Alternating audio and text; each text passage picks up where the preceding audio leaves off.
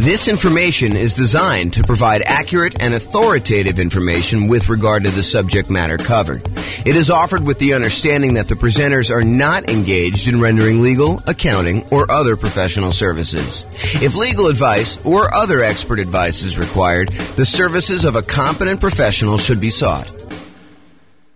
Welcome to the Visalia Real Estate Investing and Real Estate Financial Planning Podcast. Learn all about investing in real estate in Visalia, California, with a combination of real estate financial planning and modeling with numbers specific to Visalia, plus syndicated, more generalized recordings of live and pre recorded real estate investing classes. Not all of them specific to Visalia.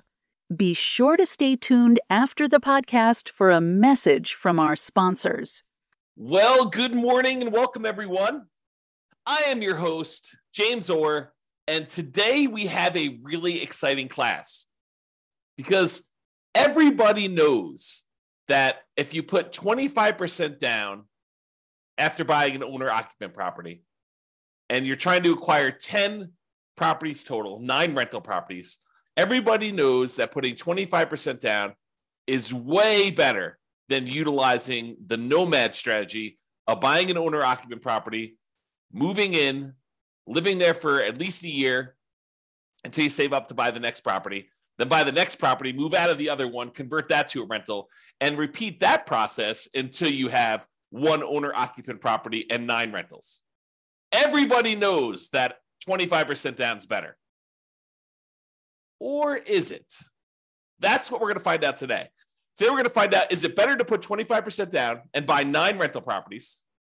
Or is it better to do the nomad strategy and buy 5% down? And in both cases, we're going to buy an owner occupant property first.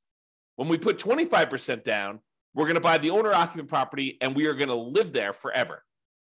We're going to put 5% down. We're going to move into a property. We're going to live there forever. And then we're going to start saving up for 25% down and buying as many 25% down properties as we can, maximum of nine.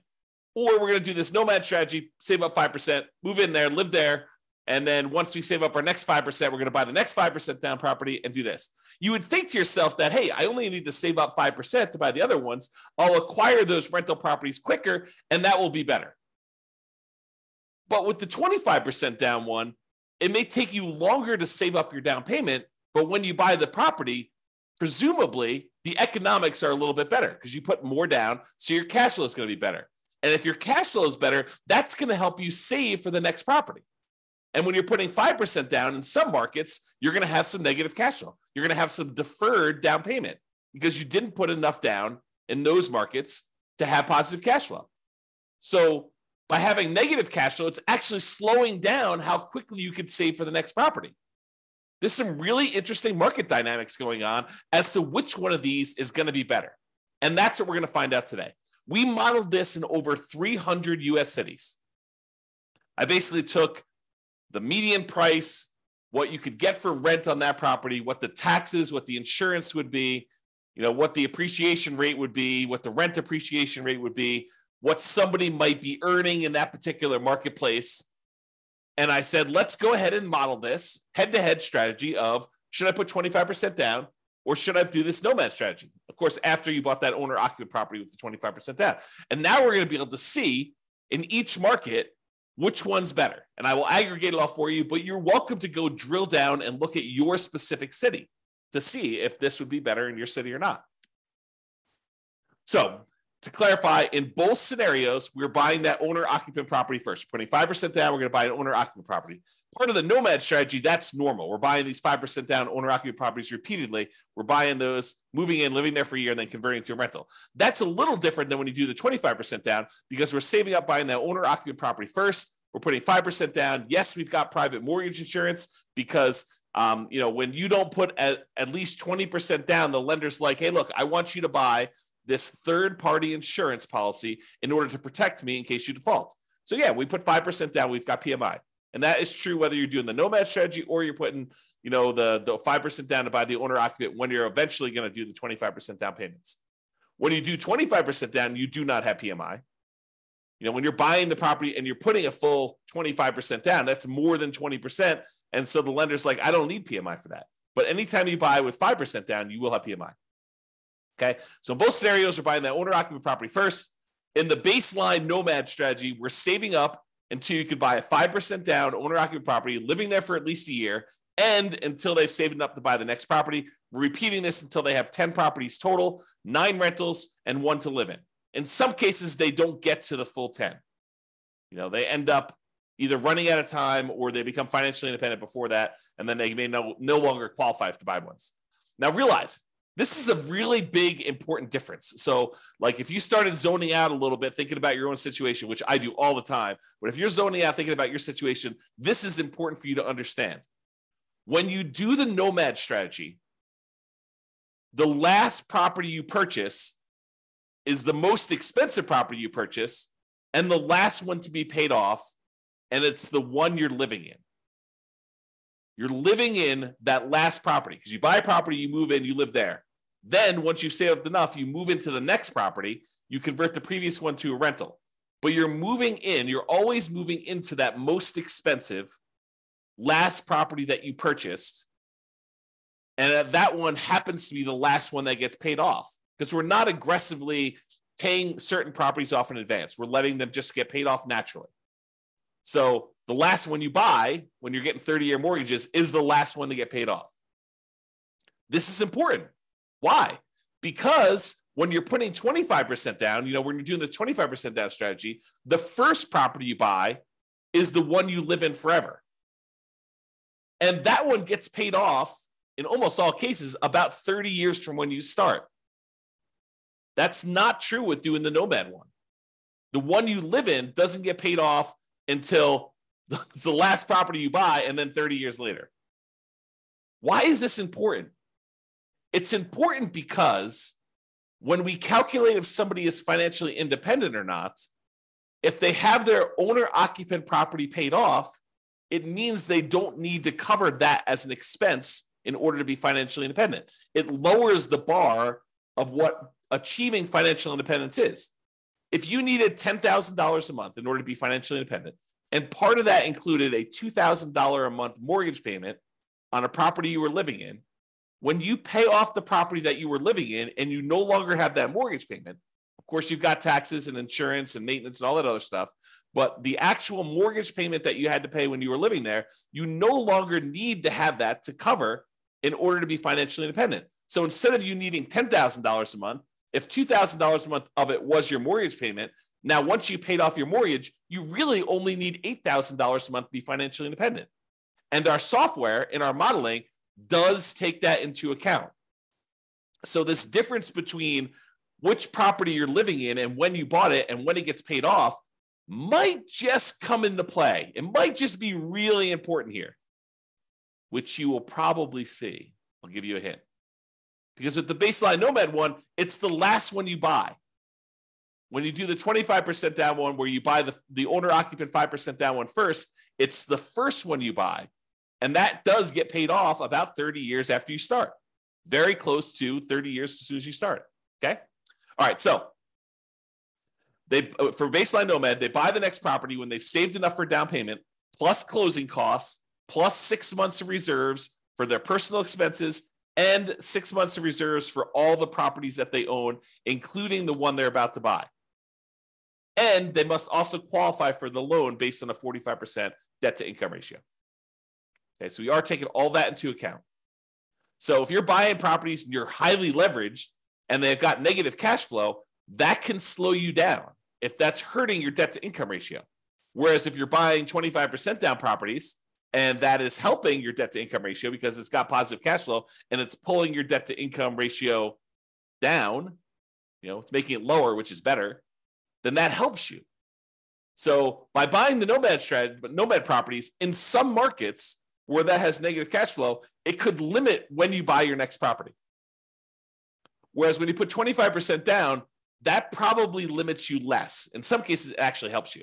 It depends on the market and how good cash flow is in that market, how good the ratio, the economics of the property are, the ratio of the price to rent is, or the rent to price, depending on how you want to look at it, how you measure that. Okay. All right, so that's the Nomad one. For the 25% down one, they save up until they buy a 5% down owner occupant property to live in. and they live in this property forever. That's the first property they buy. Then after that, they start saving up until they could buy a rental property with 25% down, plus closing costs, plus six months of reserves for all their personal expenses, and six months of reserves for all their other properties. And they can qualify for that loan based on the 45% debt to income ratio. And they repeat that until they buy up to nine rentals with 25% down each. Okay. If you want to see like the charts I'm about to show you and you want to drill down and mouse over them and do all that other stuff, you can go to the URL on the screen here. I'll put it in the show notes as well. Okay. But if you want to go and see that, you can go look at that.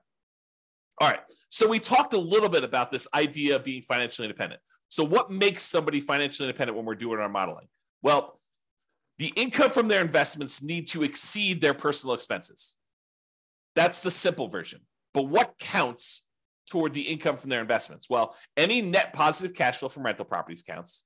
That's income minus all their real expenses, vacancy, principal interest, taxes, uh, PMI, uh, property insurance, maintenance management, all that stuff are expenses. So it's their net positive cash flow after all those expenses. That does count toward whether they are financially independent as uh, financially independent or not. Plus, any money that they have invested in the stock market or bonds or whatever else they got there times a safe withdrawal rate. So if they've got a million dollars in the, they, they go through, they buy all their rental properties, and then they start saving up money in their bank account, in their stock market account in this case, because it's what we have their extra money invested in. But if they've got that invested in the stock market, then basically you take that money, let's say they have a million dollars, times the safe withdrawal rate. Let's say they, they think that 4% is their safe withdrawal rate. So it's 4% of the million dollars per year also counts toward them being financially independent. So, you know, a million dollars times four percent is about forty thousand dollars a year. So what is that? Like uh, you know, thirty four hundred dollars a month, somewhere in that ballpark, would be counting toward them being financially independent. That does count. And then three other sources of passive income, which in this case did not come into play because we didn't model it. We didn't model Social Security. We didn't model them buying annuities, and we didn't model them getting a pension from their job. But those would also count towards someone being financially independent. All right, so the assumptions. So each city's modeling uses their median home price and the estimated rent on those properties. Now, it is important to realize, you know, I'm kind of known for these 88 strategies to improve cash flow, but we did not apply any of the 88 strategies to improve cash flow in this model. You know, we didn't try to maximize and optimize for cash flow here. We just said, look, you know, we're buying a median price home with median price rent. And so we're sort of just trying to determine if that type of property is good. So this isn't really like, you know, if you could do really amazingly well, this is sort of like, hey, if you just kind of show up in this marketplace and you buy just, you know, right off the shelf stuff and don't do any type of optimization, this is what is likely to happen.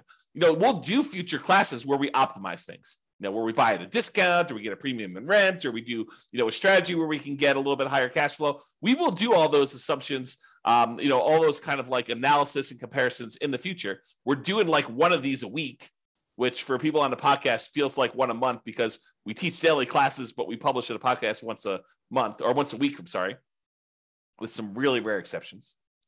So we are doing these, and we will get through all of them. If you want to see, a lot of them are done already, and you can go look on the website under the uh, realestatefinancialplanner.com forward slash model. M O D E L, you could see a lot of comparisons that we've already done. And I've got like a hundred that I plan on doing. So there's more coming. Okay. Uh, the job income does vary based on the city so that they can afford property in that marketplace. You know, if I said everybody makes $5,000, you know, the people in Los Angeles could not afford a property based on that. They never hit their debt to income ratio in order to hit a median price property. So someone in Los Angeles earns more money than someone in Mobile, Alabama, as an example. Okay. Um, however, when you earn more money, your personal expenses are higher. And so you need to overcome a higher hurdle in order to be considered financially independent. So, to those who more is given, more is expected in order for them to be financially independent. Even though they get a benefit, they're also handicapped in whether or not they are financially independent. So when you have a higher income, you need to exceed a higher level of return, a higher level of uh, of dollars coming in. I guess it's a return uh, in order to be financially independent. Okay, um, so we talked about that. So we start with just enough money for a down payment to buy a 5% down owner occupant property with some closing costs. So about 7% of the price of properties in their marketplace, we assume everyone starts with. So everyone starts with a slightly different amount of money, but it's enough for them to buy a owner occupant property in that marketplace for what I think is obvious reasons, right? If everyone started with 10K, then obviously the people in Los Angeles have been penalized, whereas the people in Mobile, Alabama probably have an advantage. So we, what we did is we standardized that by making it so that everybody has 7% of what the property value in their marketplace is when we start. They're buying those owner occupant properties with 5% down. And with Nomad, they keep moving out of it into the next owner occupant. Now, interest rates. So when they're buying their owner occupant properties, whether it's the first one for the 25% down group or the nomad people where they're buying them over and over again, we assume that the interest rate, the mortgage interest rate that they can get right now is 6.5% with 5% down. And that does have, in addition to that 6.5%, it does have private mortgage insurance, as we discussed. When they're buying their rental properties, uh, their interest rate is um, 6.75.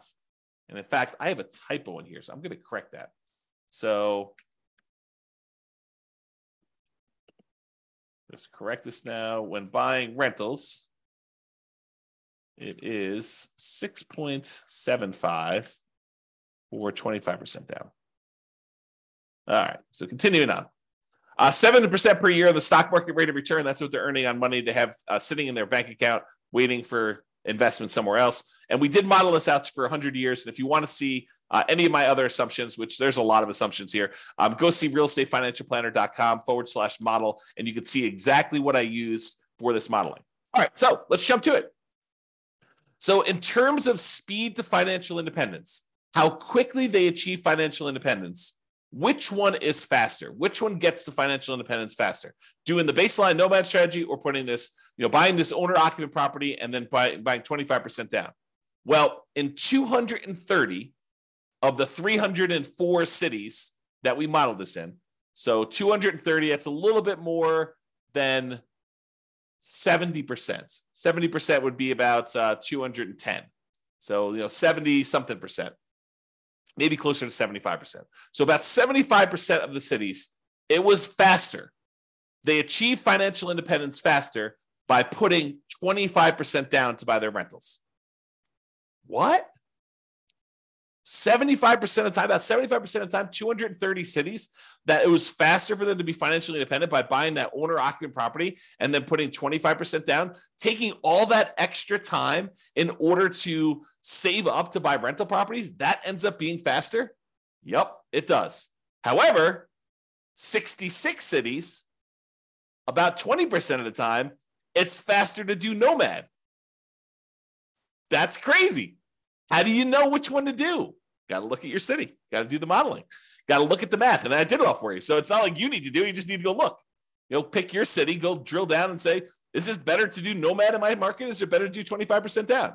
And then look at your situation and understand like the pros and cons and what's actually happening and why it was better. And maybe there's an exception. Maybe if you're, you know, optimizing for your cash flow, maybe it is a little bit better. Maybe if you decide to pay off your properties early, it's faster. Right? You got to go look and see that.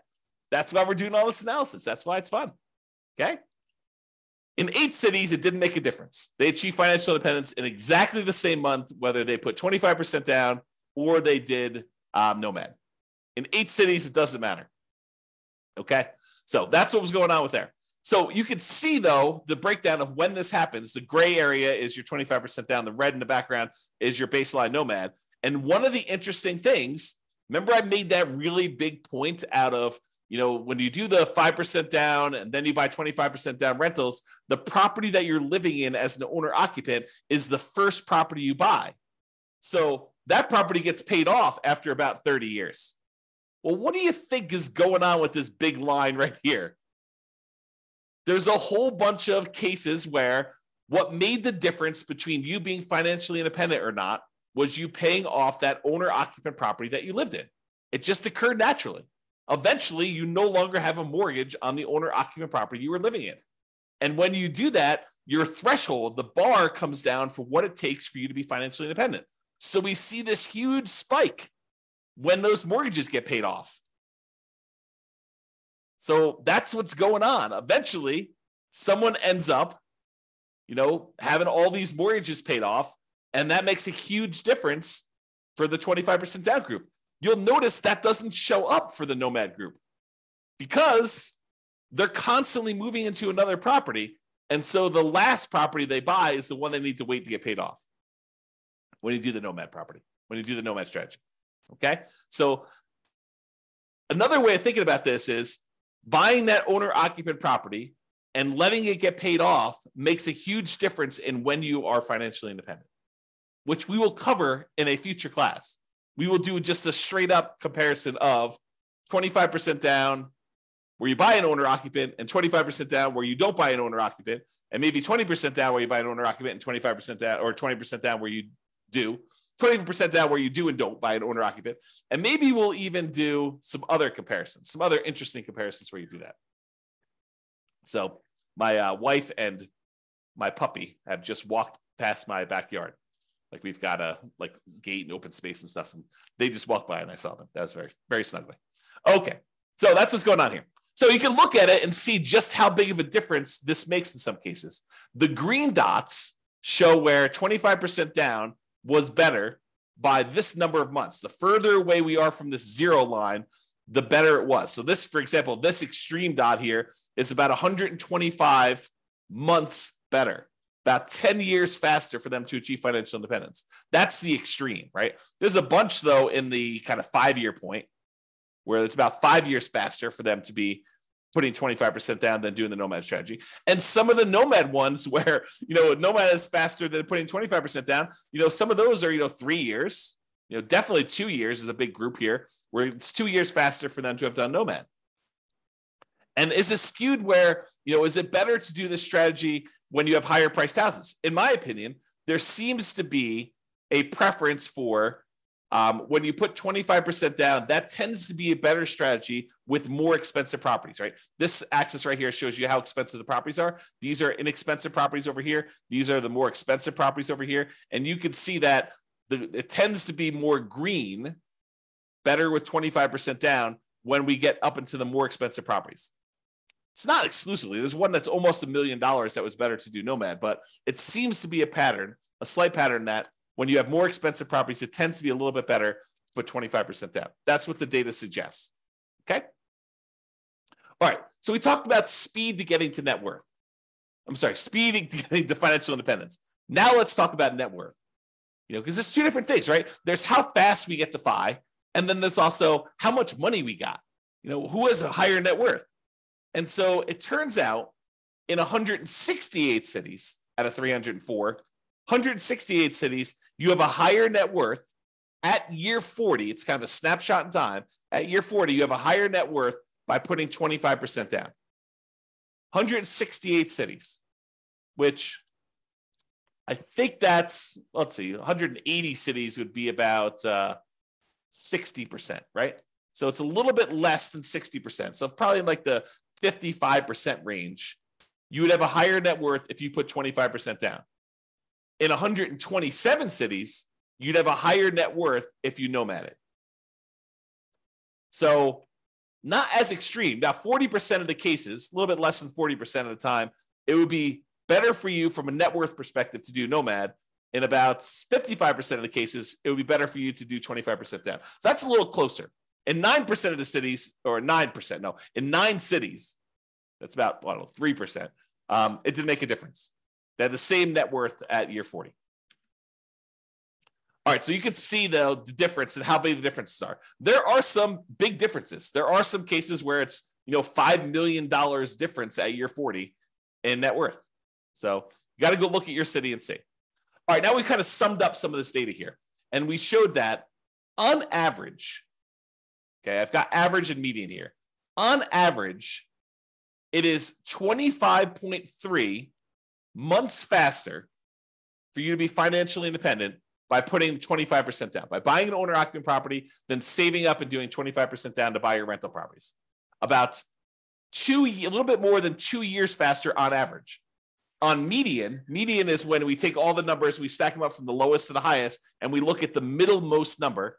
There happens to be two. We take the average of the two middle ones. But we look at the middlemost number, and on median, it is 73 months faster for you to put 25% down. So what is that? That's like six years? Six years faster. Six years of if you happen to have a job that you really hate, that you didn't need to work because you were financially independent faster. What if I could save? This is like sounds like the sleazy late night infomercial TV thing, right? Right. What if I could save you six years of working at that job that you hate just by changing the way that you acquire rental properties? That sounds so bad. Uh, sounds so sleazy, right? What if I could save you six years? Yeah, that's really what it is, right? I mean, that's what we're talking about. If you do this 25% down, then you've on median, half the time it's better than that, half the time it's worse than that. That's what median is. You know, it's better for you to put 25% down. Six years. That's a big difference. I mean, even on average, it's two years. I mean, think about it. Two years of not having to go into a job that you hate. Now, if you love the job, you can keep working. Do whatever you want to do, right? Now, difference in net worth. So, on average, the difference is about $235,000. Not that big of a difference. On median, it's about $377,000. Okay. And on average, it's slightly better in terms of Nomad. On median, it's slightly better in terms of 25% down. So go figure. There are some really extreme cases with Nomad where it's much higher, and there are some cases where Nomad where it's not as good. okay. Uh, now, as far as risk goes, the risk I think varies a little bit, right? Because when you put 25% down, you end up having slightly lower risk with all the things associated with debt.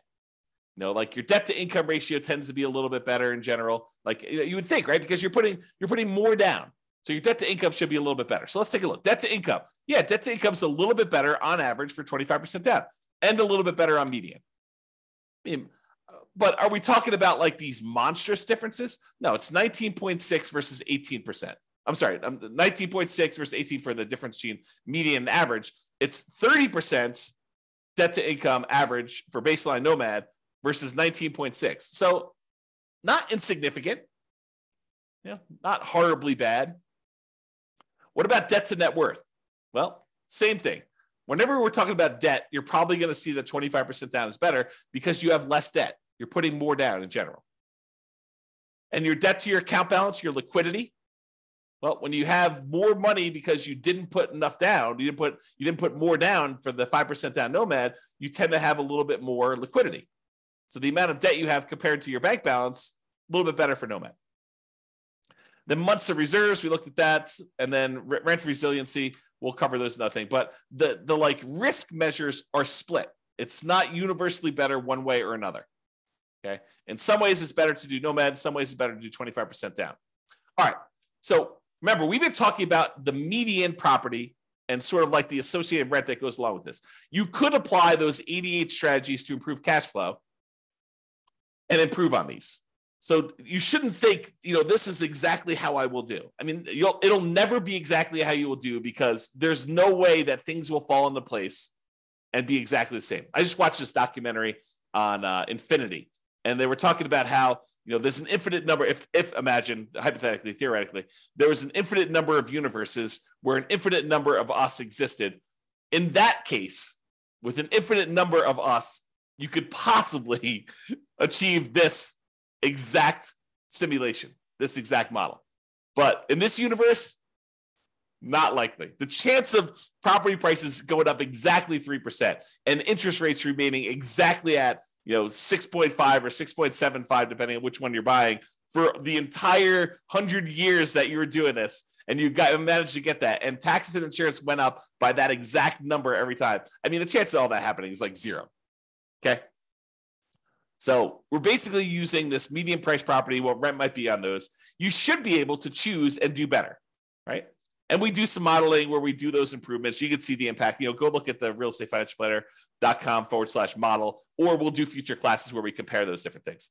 But realize that I am not an expert at you know 300 markets. So if you are an expert at your local market, if you go to real estate financial planner.com forward slash model and you see my assumptions, you're like, James, you know, your assumptions for my market are not exactly right. I mean, normally we'd be buying properties that are you know 10% less in price or you know getting a little bit better rent to price ratio than what you're talking about here.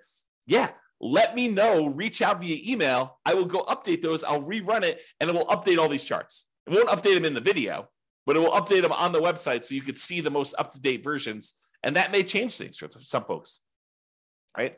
Not every market but in some markets could change things. So reach out uh, and i'm not trying to show the best case, right? I'm not trying to show the property that only you could buy once every seven years because it's so good that they only show up once every seven years. I want to do what the average Joe real estate investor, and Joe could be male or female, shows up in a marketplace and does. You know, what could they very likely achieve by just showing up there that any real estate investor in that market could expect to achieve? And I have a typo. So I will do that. Could expect to achieve. Okay. So, in conclusion, in our current market conditions, current price, current interest rates, current rents, in about 300 plus US markets, using what I consider to be less than ideal median price rent properties, putting 25% down is a faster path to financial independence in about 230 of 304 cities, or about 76% of the cities. For net worth, 25% down, still wins, but it's only in 168 cities of 304. The market does matter, though. You would not be able to improve. You will not be able to improve your time to financial independence in every market by doing this. You got to look at your market, your specific situation, how much you make, how much you're saving, what type of properties you're buying. Like all that stuff can really have an impact, especially when it's close. It's best if you look closer at your specific market and apply as many of the 88 cash flow improving strategies as practically possible to improve on your own implementation of this. You can go check out realestatefinancialplanner.com forward slash model for more information. So that's all I got. Hope you enjoyed this class. I, you know, I really do like these classes because I think it dispels some of the myths out there about folks saying, oh, it's obviously better. You always put 25% down. Maybe it's always better. You always do Nomad. That's going to be so much better. Maybe you got to actually look at the math. And now we can see if we do this in 305 markets or 304 markets or whatever it is, we could see the difference of what is likely to happen. There you go. That's all I got for you.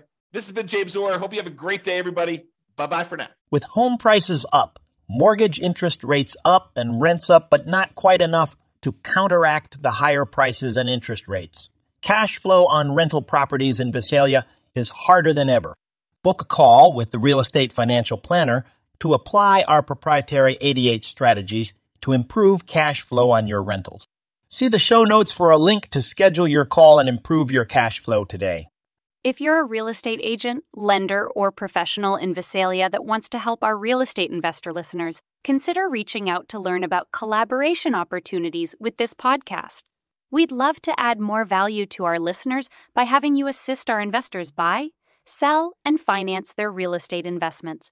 See the show notes to schedule a call to discuss collaboration opportunities